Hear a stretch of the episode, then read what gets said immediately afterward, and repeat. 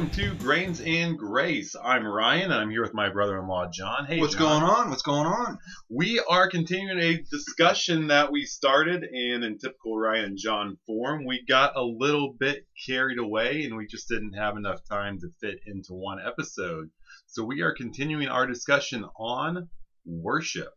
Holy worship or holy dopamine? Ooh, maybe we'll find out, or maybe we'll discover nothing. Time will tell. But Well, this was it was Sunday today, it so- was Sunday. so we went to church and and uh, it was pretty doggone good service. Yes. And did you have a holy experience? I would say I did have a very holy, very worthwhile, uplifting experience. Um, going into church with a lot of stress, a lot of thoughts on my mind, and sometimes you get just exactly what you need from a service and from the message that's being delivered. Yeah, the pastor delivered an amazing sermon today. The the music was we're talking about worship, and the music was really good. And some of the some of the points that we brought up yesterday when we were recording part one, it was interesting to have talked all about that, and then to come back into service Mhm. and to I was thinking about things we had talked about as we were singing these songs, and I was really surprised um, at at how relevant uh, some of the issues we brought up were. Yeah. And I took a picture of one of the slides from the sermon, and maybe it might we might be able to go back there and take a look at what those were and see how that relates to our conversation. But hey, before we get too far into it, don't forget follow us, review us, uh, share these podcasts to your friends. Help us to build this community because right now we're starting small, but I think we have something worthwhile here that can do a lot of good or just waste an hour of your time on an Yeah. afternoon. Uh, Grains and Grace podcast, listen, this is the place to become an armchair theologian hmm and an armchair philosopher. We have just like us. If you're like these two guys really have it going on, we want to be just like them. Just like them. yeah, um, become a Patreon.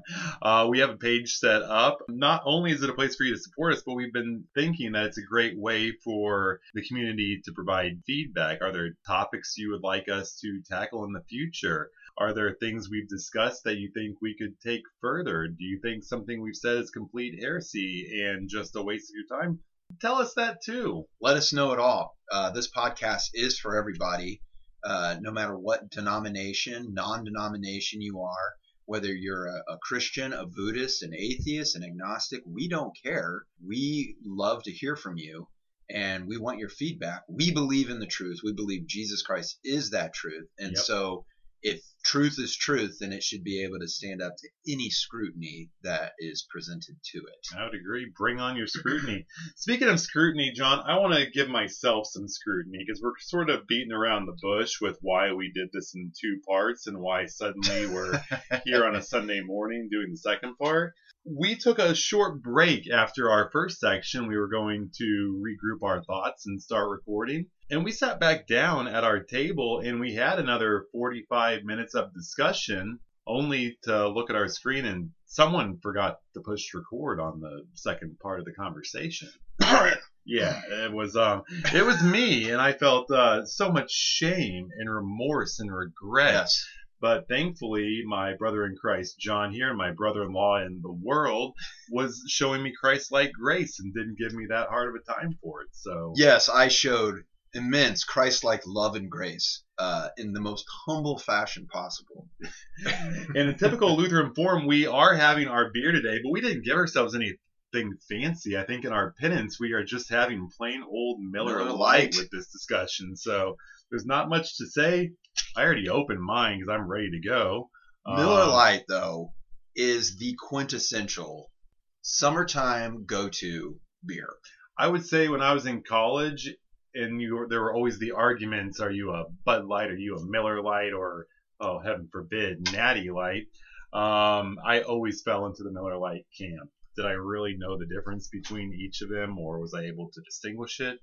I don't know. Well, I would say that Miller Lite still retains a slight, ever so slight, taste of beer to it. And Bud Light is pure barley water. Miller Lite has the essence of beer. Um, yes, it's an essence of beer. It has the spirit of beer, Yes. if you will. If you want the real experience, uh, Miller High Life, though, the champagne of beers, Oh, I went through is. a phase with that. So. I I also did a Miller High Life phase, and uh, after that one day, it was over. it was over. Mine lasted a long while. I was in that Miller High Life desert for a long time, but I found my way out. So Does your now? Does your uh, for those of you that don't know, Ryan is engaged. To I am. This is a true statement. This is a true statement. So does she, does does the missus, the future missus, have a favorite beer? Her favorite beer is the Dunkel, or if you want to be, uh, you know, weird about it, Dunkel. Dunkel, German for yes, dark. yes. I worked at a uh, liquor store for a while, and the really serious beer drinkers would not call it Dunkel. They would always put like a little fake German accent on it, like you know when Yeah. someone fancy at a bar is trying to order a cocktail and they put all the Yeah. accents on like, there. come on. Yeah, it's it's a Dunkel. Um, she likes Dunkel.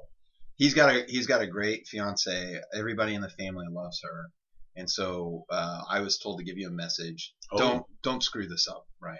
Don't screw this up because if you do, we're gonna miss you. She's gonna take my place. Yeah, yeah. That's pretty much the. Uh, you know what? That would be absolutely acceptable. I completely understand. Um, Yeah. I am want to mess things up, but not something this important in Yeah, my life. So yeah. I think we're going to be all right. all right, but all right. Well, here's to here's to here's to doing it. Let's rock and roll. Let's do this. So last time we were talking about worship, but we were talking a lot about the style of worship, contemporary versus traditional, the implementation of instruments versus just singing. Like, what should worship actually be? Is there a way it should be? Yeah, and I and I think that we maybe came to a conclusion there, and I think most people would agree. You know that uh, there's n- there's nothing that is from a scriptural standpoint that would say you can only use an organ or you have to use guitars or you should be a cappella.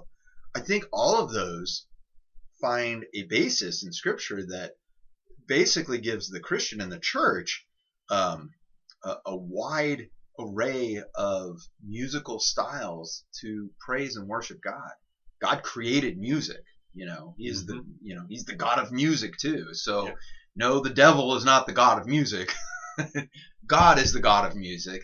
And so all of these uh, instruments belong to him Absolutely. you know, and and and the sounds that we hear and how we hear sounds and what it is. And so, um, I think that I think that they all, if they are edifying to the believer and glorifying to God, I think they're all real avenues to uh, uh, uh, an approach to worshiping God. And I think that the, the the point I wanted to make last time was it's okay for a church to be a traditional church. I think that if we are as churches criticizing each other, saying, "Well, this church only does hymns. They're boring. They're no wonder they're losing members. They're not keeping up and relevant." Man, I don't think God calls us to be critics of His worshipers. I think what God wants us to do is just have charity for each other and understand. You know, some churches they do hymns. Some churches they do more rock style contemporary worship with almost a concert feel. And some churches do a blend of both. And some churches just do a cappella. And I think it's all okay. Yeah. So we're wanting to dig a little bit deeper. If we're establishing that the music and the style really doesn't change as long as we have a heart moving towards God, could it be the words of the worship song? What's actually written, what we're singing, what we are uh, putting into our worship that might make a difference? So that's where I think Yeah. we wanted to talk about a bit today is what's actually going into it, the meat and bones of the worship song.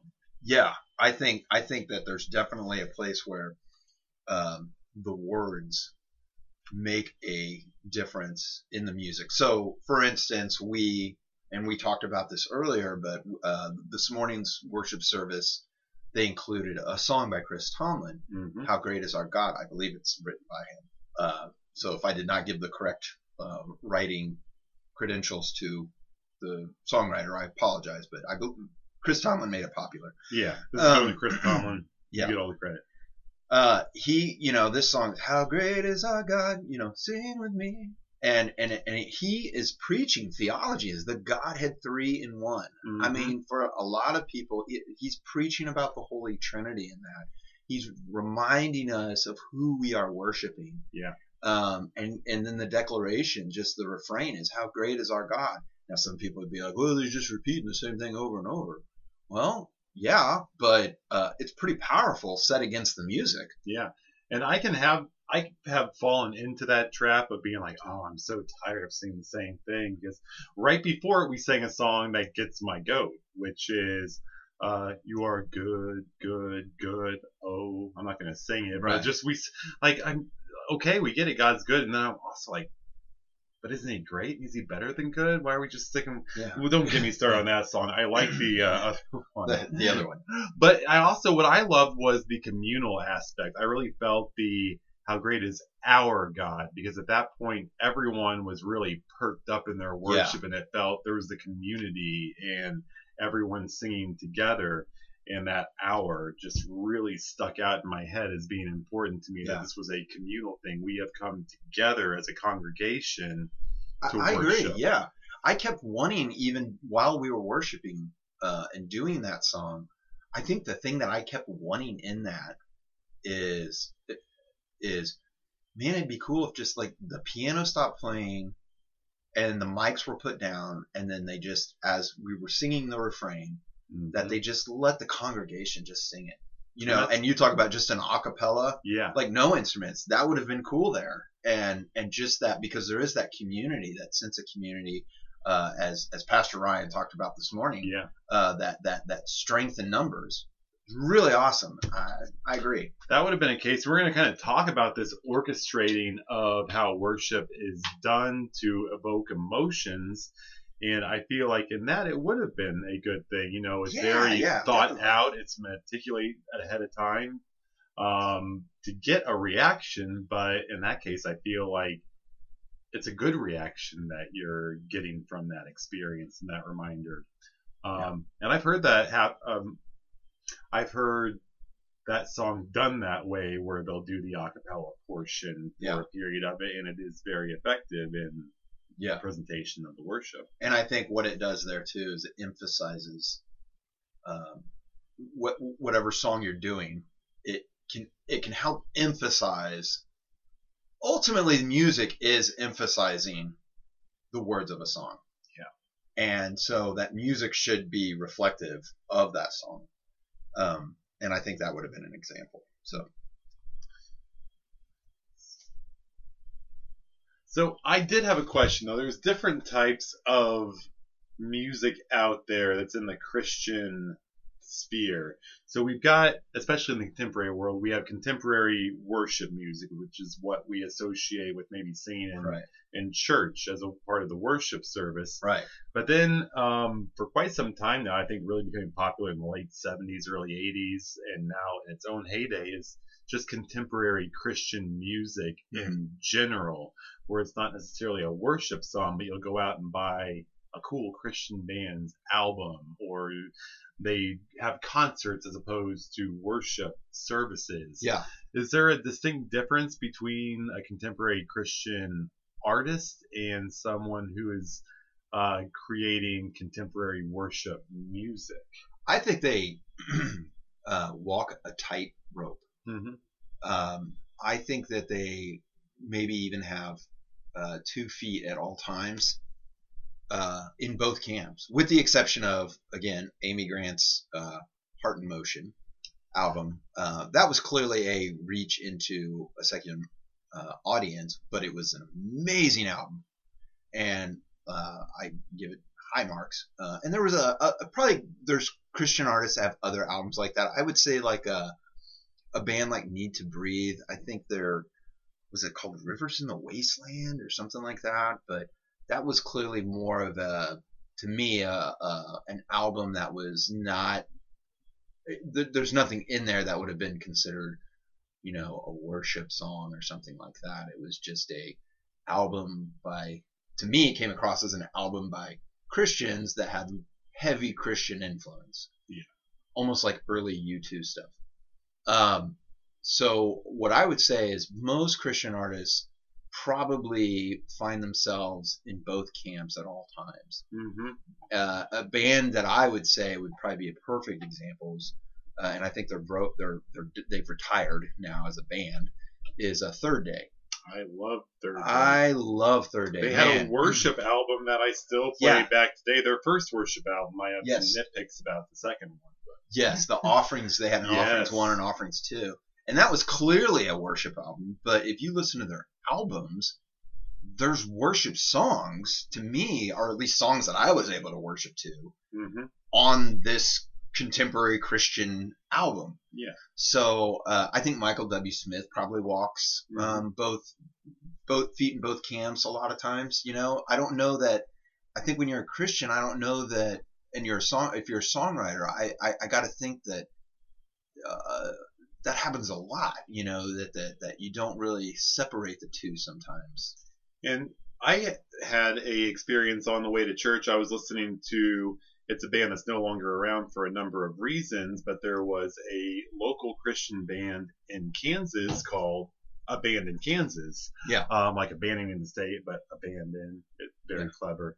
But their albums are actually very dark, almost like emo esque, and they remind me of Psalms, like David crying out to God for help. The lead singer struggled with a lot of addiction throughout it, so he was Right. still a Christian. They were still under a Christian label, but it couldn't be considered worship because he's more singing and expressing his emotions and his pain and his relationship with God as opposed to strictly. But I found a lot of value in that too because I'm learning. I'm not worshiping, but I'm still thinking about myself. I'm thinking about my relationship. I don't know if I can call that worship.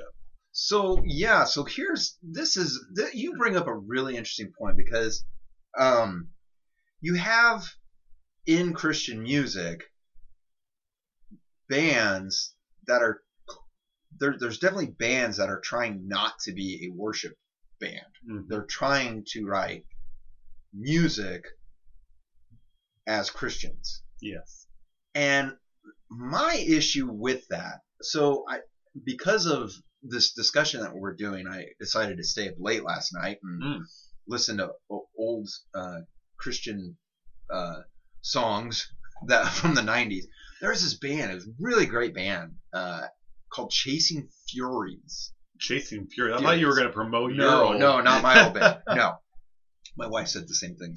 no, uh, it was a band called Chasing Furies. It was uh, the, the the lead singer. They were three siblings, and the lead singer was this lady out of Texas. And cool band. I mean, there's this. You'll have to listen to them. I I mean, I was like, I was like blown away by this song. I think it was called Thicker or something, Tricker or something.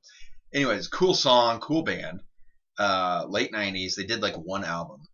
Uh, I don't think you would and I'm going, why was this like just classified under a Christian market? Like, why couldn't it just just be put out to the radios? And why do we have to call it? Why do we have to stamp it with Christian? What's Yeah. what's the deal there? What is why? I don't understand. You know, I Part of me to me, to me, if we're stamping things with the the Christian label, I think it really should just be like like just worship. Like that's if you're stamping it Christian, it's worship. Otherwise, it's just music. You know. I think there's also the fear, and I was thinking about this this morning too. Man, we're going off our uh, list, but I like where we're going Yeah. this morning, so let's Yeah. just keep it rolling.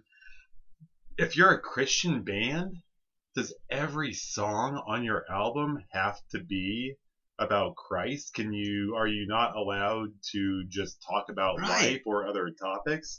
Whereas I think of a band, I was a bit of a uh, Christian punk rocker back in the '90s. Right, Remember. MXPX? I do. I feel like every other album they would do a secular album that was meant for radio play, and then they'd go back and do a more Christian focused album.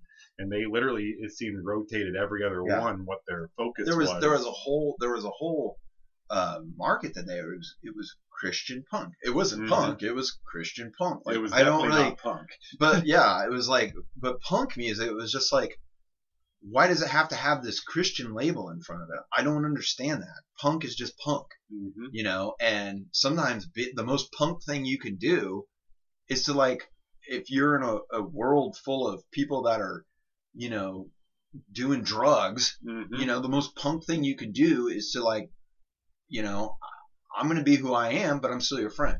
Yep. Like that's punk, you know, and and and uh, you know, you had MXPX and and I remember there was one song off their, oh, what was the name of that album? It was the one where they got really big, uh, had punk rock show. Oh, we ain't got yeah. no place to go, so let's go to the punk rock show.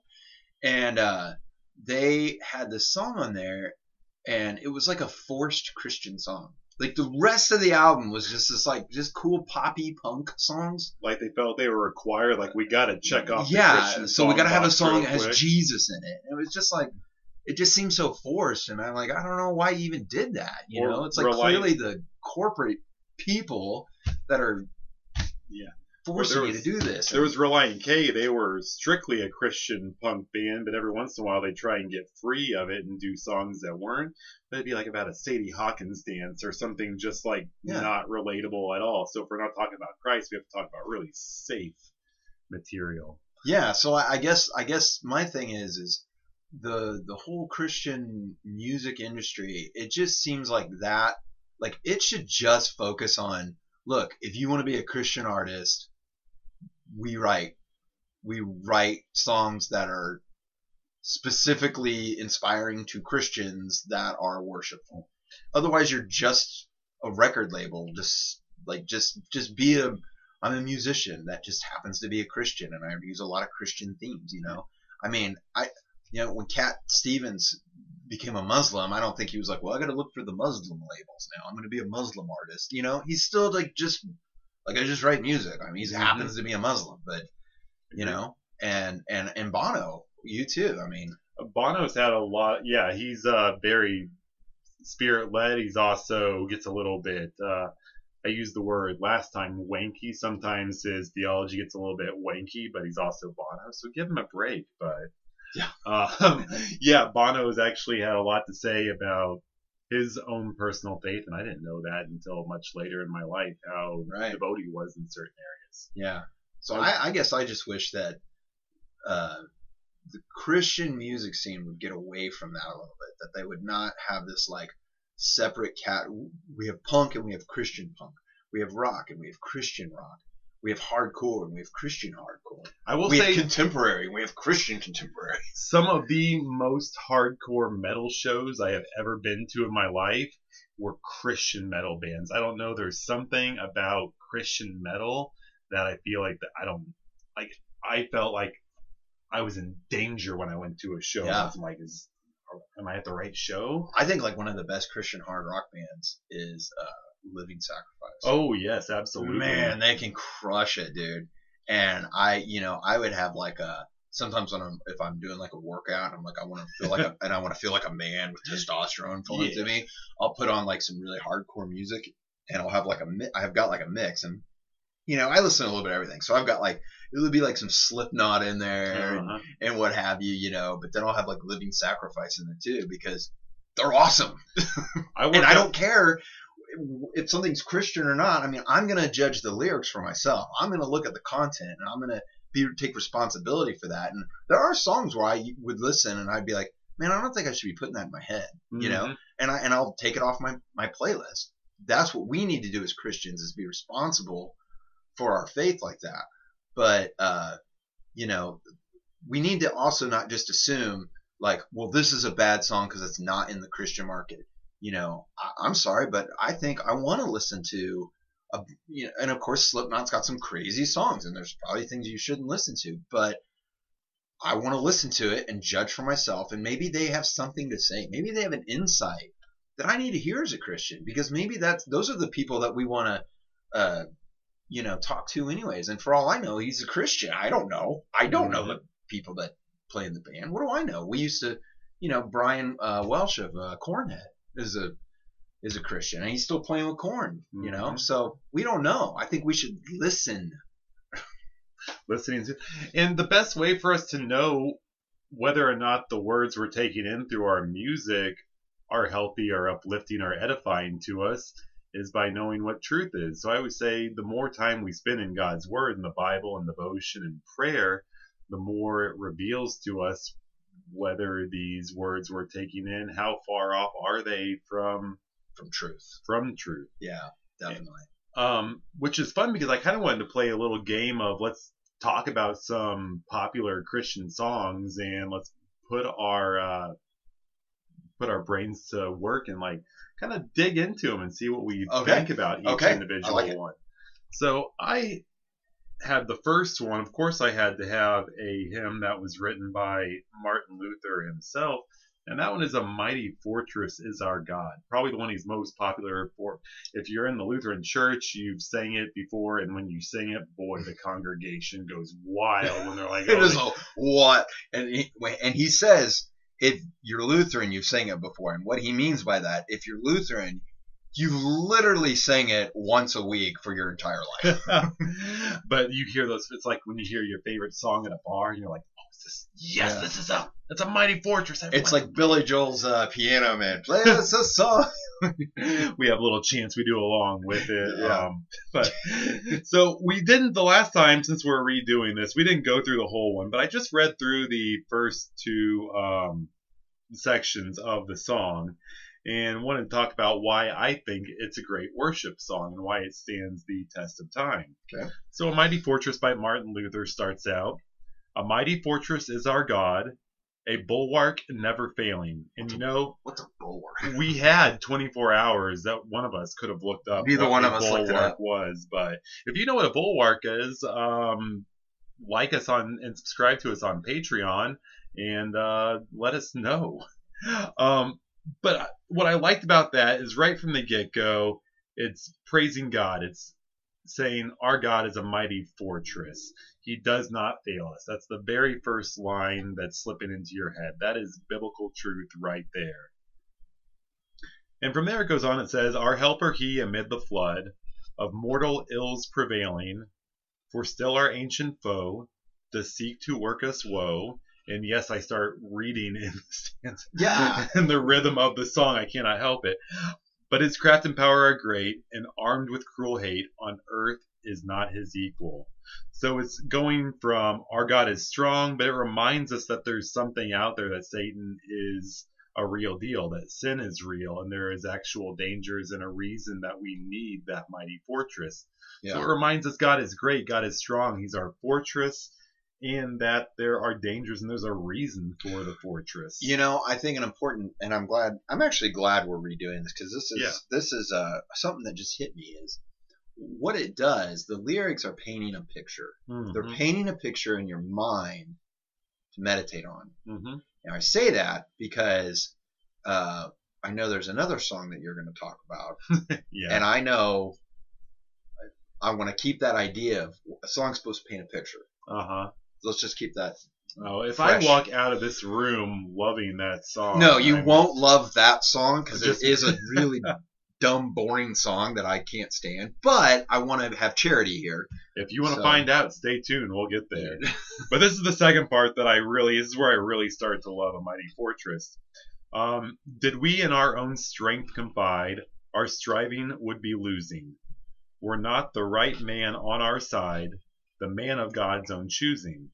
You ask who that may be? Christ Jesus, it is He. Lord Sabaoth His name, from age to age the same, and He must win the battle.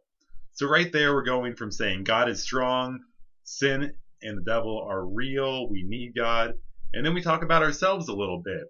But when we talk about ourselves, we're saying if it was our own strength we were confiding in, we would be losing this battle. It's a confession. It's a confession Yeah. to ourselves and a reminder at the same time that we don't win this battle on our own. Right. Only Christ, our mighty fortress, is the one that we can Right. who can protect us. Right, right, and and and so worship has a confessional aspect to it. It's a uh, all the way through. Uh, when you're when you're saying God's your your mighty fortress, you're saying um, out of the gate, I'm I'm weak against sin, the flesh, hmm the devil, all of it. I'm I'm weak against that, and God is my mighty fortress. You know. Yeah, I've once heard people say that Lutherans are too much into the sin. We're Debbie Downers. We always like are saying, "Man, I can't do this on my own." Um, but I don't think that is really a negative thing. It's just acknowledging God is greater than us.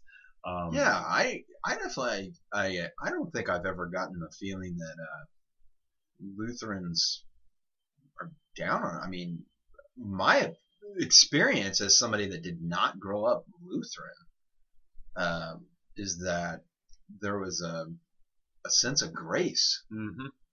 among each other. Well, we found the balance, know, John. See, yeah. Baptists are really good at the sin. They're really good at reminding you of that. Sometimes the grace aspect doesn't always feel as evenly distributed. but- Yes, yeah, we. Uh, I definitely was acutely aware of my sin Uh-huh. growing up, so I have a very sensitive conscience uh, now. But uh, which is not bad. It's but not you a just bad gotta thing. you gotta follow But up that. I just got to make sure that that the what I'm feeling guilty of is something that God actually says. yeah, Don't do this. not just because youth pastor Jimmy said wanted to make you feel bad for.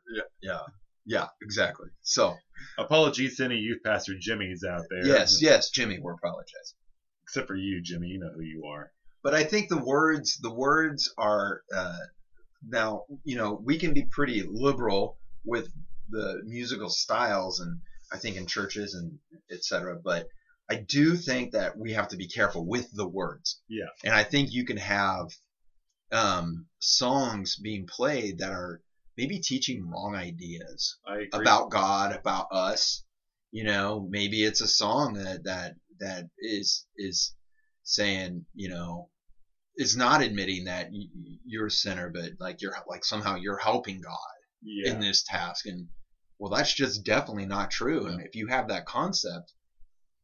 Uh, that you somehow are helping God, for instance, Mm. in the whole process of salvation and, and, and life, then you're going to have an idea that, that somehow your works are uh, a part of the saving process. And it's me and God. Wonder Twin act- powers activated. Like only us Right. combined can do it. When it's really just us getting the heck out of the way.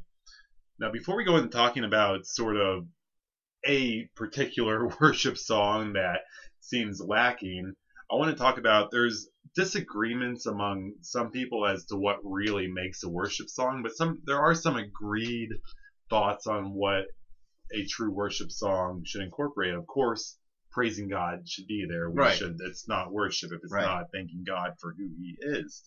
Um, other things from uh, Martin Luther and other reformers would say it should teach. If it's actually like should teach theology. Yes, Yes. it should be Yeah. something that if repeated, we're remembering and reminded of what God's done too. So if it's not Eh, directly right. praising, it can stick in our heads and we're learning from it. Well, eh, because the, the importance of music, you have to imagine it was five, six hundred years ago.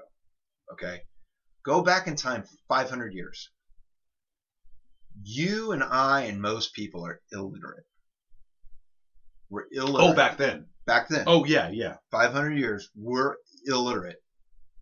Um, how do you teach somebody about God and retain that if they can't read? hmm Music seems like it seems like it would be a pretty good Music- idea. Music's a great way to teach. Maybe storytelling. Yes, to teach about God, about who God is, to teach the stories about God. And uh, they also would use the stained glass windows.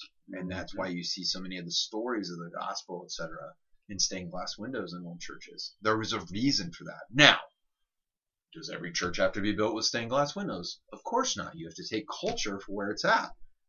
We live in a world where 90 something percent of people that live in this country, fortunately, hmm are literate. We can read, you know, to a certain level. But so we're kind of going down. It'll probably be like graphic novels with anime Right. panels of Jesus with a big. That's a great idea for another subject because we were going to talk about the Bible at some point uh, Mm. for another topic, and we should talk about that graphic novel Bible. Oh yeah. Yeah, but anyway, we're, we digress.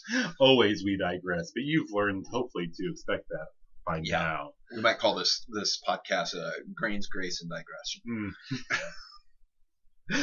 but the the last thing that I personally agree that a good worship song does it kind of shines a mirror on our own life, reflects on us, and makes us think about our own sin. It seems weird to want to think about our own sin during worship, but I believe that when faced with our own sin, it makes us appreciate God's grace that much Right. more.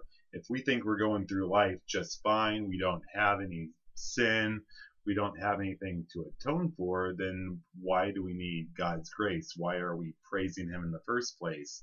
But when we realize how much He's done for us and what His saving grace really means, I think it amplifies the worship even more. We're more thankful for what He has done.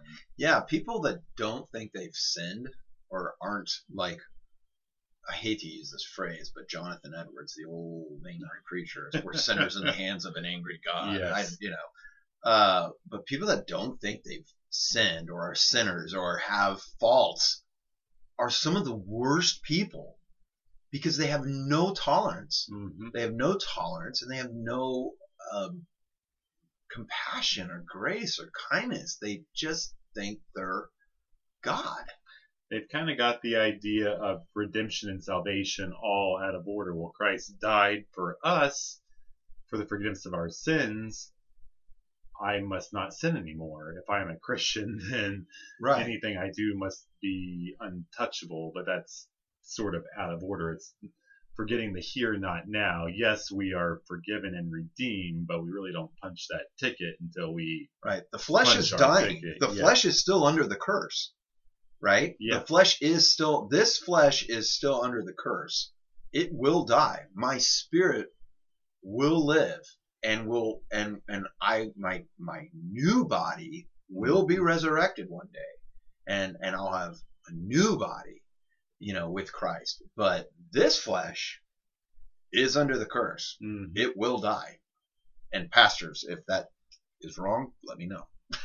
Well, it will die, and then it will be. We will actually have our bodies recreated, true bodies. New, so yes. new bodies. It will be a new body, as as Paul talks about. I believe it's in First Corinthians.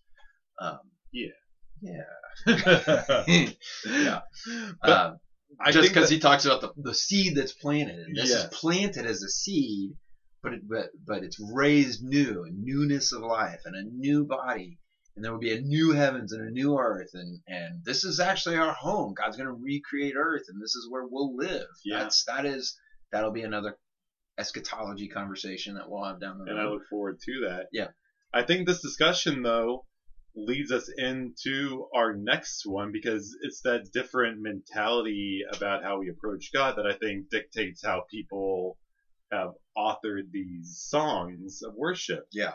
Because uh, Martin Luther, if you aren't aware, he was always second guessing himself. Back when he was a monk, he would have to preach and he would write that he would confess over and over again multiple times to the pulpit because he was afraid of having any lingering sin before going up there like he was almost petrified until later he changed his thoughts on that and realized that grace freed him from having to have that guilt and worry but yeah he grew up with that fear so a lot of his songs are always tied into the fact that yes i'm aware i am a sinner and thank you god for for freeing me from that yeah. but let's just get into it. I'm just going to rip the band aid off.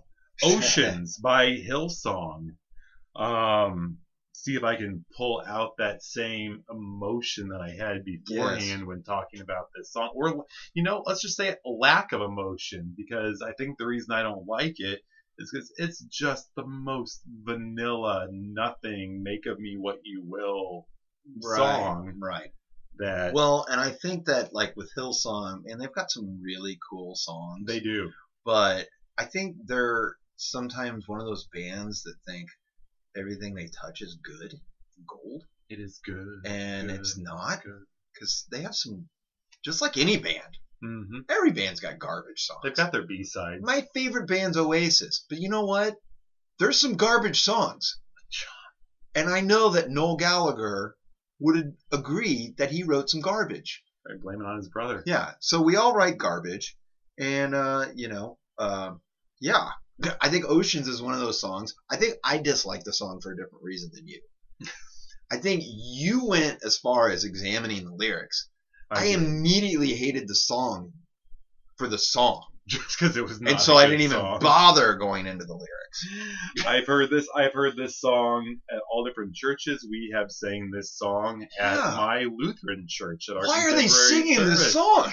I think because it's popular on the radio, so people will respond to it. We're trying to do a contemporary service. Oh, quick! What are some contemporary songs? That heard that Ocean song's pretty good. Oh man, we pay money to them for that. Don't even get me started on the fact that we pay for the rights. Um, but let's just get to it. Oceans by Hillsong.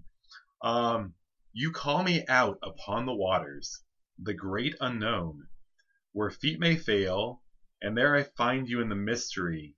In oceans deep, my faith will stand, and I will call upon your name.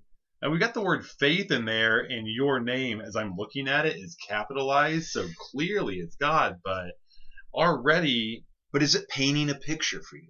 oh, that I'm on the beach and I already hate that sand everywhere. That sounds terrible. like you reminded Said no me. one ever. don't get me started. I did a whole uh, devotion for our youth group on relating sand to sin because it's irritating and it gets everywhere and it takes something really good to be. I hate sand. I got back from the beach from our national youth gathering. yeah. It was everywhere. I could taste it. I could smell it. It was like coming out of my my feet were torn apart. I've knocked out my shoes. I just can't get rid of the sand. And sorry, that was my sand related to sin. How we feel that sin is this thing we can't Yeah. get rid of. But no, I don't like. I like the beach, but just take all the sand off the beach, and I'm okay with that. So you want grass and then water. Yeah, or just a pool. Just yeah, I like swimming pools. Just yeah, Yeah, concrete. just a concrete. concrete up until the ocean. yeah, And then that's great. Ryan's concreting the beaches of America. Okay, so uh, back to oceans. yes, but the, the beginning, it's yes, if you know that you're in a church setting singing this, that it's about God, but what is it really saying? And you reminded me maybe it's like Peter being called out of the boat. I think the lyrics. I mean, that's that was the the first when I first heard the song. That was the the story that immediately came to my mind when Jesus called Peter out of the boat. Mhm. and that story of course is all about faith Yeah. um walking on water but you've got to keep your eyes on jesus to walk in that faith and i think that's a good i mean it's a good picture i don't i don't know that i necessarily your criticisms with the the lyrics i don't know if i have the same criticism of the lyrics for me it's just a dumb song it is. I just don't like the song. And I know that people are gonna be like, "You're not being very nice," you know. But you know what? Um, there's no rule that says I have to be nice about stupid music. I mean, No, there's no rule that I need You know? to pretend that just because maybe it's talking about Peter that it's good. There is no worship in this song. I didn't even get to that in my last. yeah, and, No. and I've never, I, as many times as I've heard it, Uh huh. I've never worshipped God in it. No. It's, It's, just, saying it's just like, uh, is this song over yet? Now, I don't know. Maybe people do. I, I don't know. I don't know how. You know, you're singing about an ocean and an ethereal oceany thing, and you're finding God in the mystery. and finding like- God in the mystery. Yeah, it's so it's so like vacuous. It- it- there is, you're right. There is lyrically there's a there's a, a vacuous essence to it that's just like we're trying to sound cool, so we're trying not to say Mhm. Jesus because we want to reach you know like all the Justin Biebers of the world, and it's just like there's no why people like still like songs like Martin Luther's you know a mighty because it's there's something strong in it. And you know God created us to, to, to be man and woman. There's something a mighty fortress is our mm-hmm. God. You know that strength you know? And it's like man I'm getting behind that God. You know not Absolutely. the oh, it's the ocean you know. Well, and and this not in this song, but in that Hillsong documentary, there's so much we can get into. But people say other songs basically said, "I know that you don't need me to change to come to you." You're, which is right. You don't need to change your who you are to come in the church doors Right, because God yeah. meets you. But also, yeah, we all need to change. That's part of what worship should should do is make us realize we aren't just okay the way we are. There's a capital N need and a lowercase N need I Mhm. don't I don't need lowercase n to change for God to give me the grace, but it is an acknowledgement that I need to change. Yes. Capital N. and I love any song that can challenge me and be like, all right, Ryan, maybe you should live a little bit better. I'm always concerned by Christians, like we were saying, who are like, I got this all figured out. Don't tell me how to live my life. Don't tell me. There's a relevant magazine, and they are sort of a more contemporary Christian magazine, but their comments, people are like, don't tell me. Why are you against Christians? Why are you always telling Christians how to live better lives? And I'm like, yeah, tell me how to live a better life. I don't want to be satisfied with where I'm at. Challenge me Yeah. in what I'm doing. But and, and and that and that is a part of worship. I mean, when you have a love for God, you do want to challenge yourself. You want to you want to ask questions. Uh, Am I? I mean, I've gone through this where I, I just I know that. I mean, just in this conversation, you probably tell that I can go off on a tangent and be kind of mean, and I don't want to be mean. No. You know, and and there was a time where I was I was pretty mean as a person mhm. and and and and and you know and more and I would work on it and I would think about it and pray about it and man God help me not to be like this I don't want to respond to people this way and you need to see that stuff and that is what God is calling us to do so I'm sorry you know Hillsong that I said your song was stupid I just want to say that now there are brothers. it's not a great song though let's be honest I'm You sure just they're forgiving you right Yeah. now. They're saying, John, we forgive you. but I'm also see I balance it all. I balance my criticism with the fact that 85% of what you write is incredible. Mhm. I love it. Love it. Splinters and Stones, awesome song. Yeah. Fantastic song. Um Wonder. I love that song. Wonder. Have you ever seen the Wonder? Great song. I mean it is. hmm Um, and, and then going back as far as everlasting your love, you know, great song. Um, 85% of what they write is amazing, but on Oceans, eh, No. I don't think so.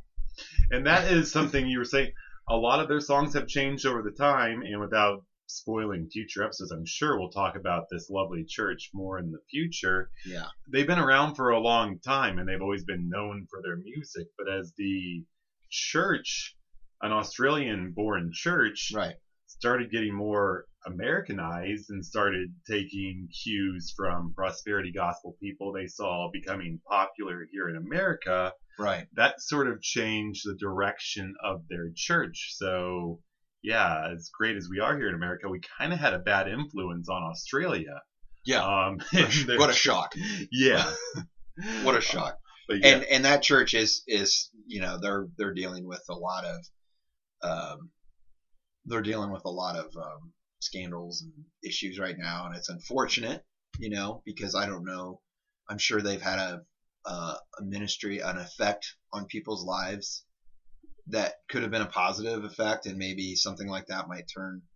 In my, you know, the way I was, certain things like that would have would have made me like, oh yeah, there's none of this is real, you know. Mhm. So, you know, unfortunately, that that that happens. That, that has that effect. But uh, it kind of leads to a good question, which maybe we save for maybe the next one, depending on. But there's a lot of bad churches out there, and I say bad not because they're preaching a different gospel, but bad based off their structure, their leadership, a number of different reasons. Or in the case of Westboro Baptists, you know, just Mhm. sometimes seeming rotten to the core. But the word of God is still spoken, so I, I'm always curious what good can come from a bad church. um, that is a, actually a really good question. Um, so one of the, when I when I was looking at the outline for this episode, um, one of the things I thought about in that question is I remember there's a story when the disciples came to Jesus and they said, you know, these guys are baptizing in your name. And Jesus is like, who cares? The gospel's being preached. And I mean, I'm paraphrasing, Yeah, that was. but yeah, but that, that's close. about right. That's yeah, exactly right. right. actually. And um, I think if the gospel is being preached, then who cares? The question is, is the gospel being preached? And is the gospel being preached as the truth it is, or are the words being manipulated to be something else. Right. What happens when you use the words of God for your own good as opposed to God's own good? They're still here in the Word of God, but you're warping it around your own worldview or your own opinions. Yeah. Um, there's man, that's a this is a tough one because um, there are you know there's this is what I like about Martin Luther, um, what the Protestant Reformation was about. Is it rightly divided Scripture, right? hmm and it knew how to emphasize the law to the degree that I think the law was meant to, as Paul. They, they really took from Scripture Mhm. what Paul is saying about the law and and really tried to emphasize that on a weekly basis Yep. i- in the services. And then they also really tried to to to distinguish grace, the spirit. And I think that there is a case that could be made that um, when a church is not rightly dividing those two, conflating or confusing, um, then they're not, when they're not rightly dividing those two, then they are not preaching the gospel. And it can almost cause harm. So even though you're hearing the Word of God spoken, which is truth, but someone's telling you this truth means something different, Then you're not hearing the word of then God. you're not actually receiving the Word of God in the first yeah, place. because the word of God is not just the words of, Of God. it's it's it's the the word represents the logos, the the Mm. the everything behind this. Yeah. Right? And that's the word of God. And yeah, everybody has this idea that the word of God is the wooden literal word of God. But I don't think that's right. I don't think that when we read the Bible, um, you, you know, for, for instance, um, we are always find archaeologists are still finding, you know, new fragments of pieces of, of different things in the, in the gospels and the, the New Testament. And it turns out, oh, earlier editions, you've probably read this in the bottom of your Bibles. Earlier editions say it this way and this way. Which is it? Which one's the Word of God? You mean we've been missing the Word of God this whole time? Mhm. No, that's absurd. It's not changing the meaning behind it. The meaning behind it, that's the Word of God, right? The, the words that we read are just vehicles that are that are relaying that the word, the logos of God Mhm. to us. And and so um, when people are preaching the gospel, they need to be preaching the logos, the word behind the words Yeah. of God, the the law and the grace of God. And if it, when we have churches or people that are not preaching that and rightly dividing those two, then they're not preaching. To me, they're not preaching the gospel, and they're just saying a bunch of words and making people feel horrible, and Mhm. or making people think they're more righteous than they are. Yeah. You know. So, do we have any more to say, or is that a good place to close? The fact I think that, might we, be it, man. We are sinners in need of a God, and we have a God that is full of grace and love for us. I don't know how we can top that Uh, no, you we will never top that. But uh, this was a fun one. Um, Better than the first round. I, I gotta say, I actually enjoyed this version of the conversation more than the other one because the other one just kind of seemed like an. It was nice having the break. Yeah. Between the two, so Should we do Yeah. every episode twice and just throw out the first one? right, or just pick and choose and edit it. Um, well, hey, listen, if you liked uh, this conversation today, be sure to follow and review us, and uh, make sure you put in your comments. Let us know what you think, and share us with your friends. We need to grow this Grains and Grace community. Uh, we want to be a community for people to uh, have these conversations and have these discussions and continue the conversation as well, because the conversation might be over here, but it doesn't have to be over where you're at. Yeah. I like the idea of people getting together with friends and drinking the beer we're drinking and listen to it and talking about it afterwards. Yeah. Per, perfect world, that would be Perfect world, you guys would just gather around at a certain time and meet. And, yeah, have the beers with us. Um, remember to uh, contribute to us on Patreon, and you can listen to us at uh, any place you can get your podcast for Apple, the most part. Spotify, um, to be determined other sources in the future. Yep. This was uh, Grains and Grace. I'm the lame man, John. I am the grumpy Lutheran Ryan. Bye. Thanks.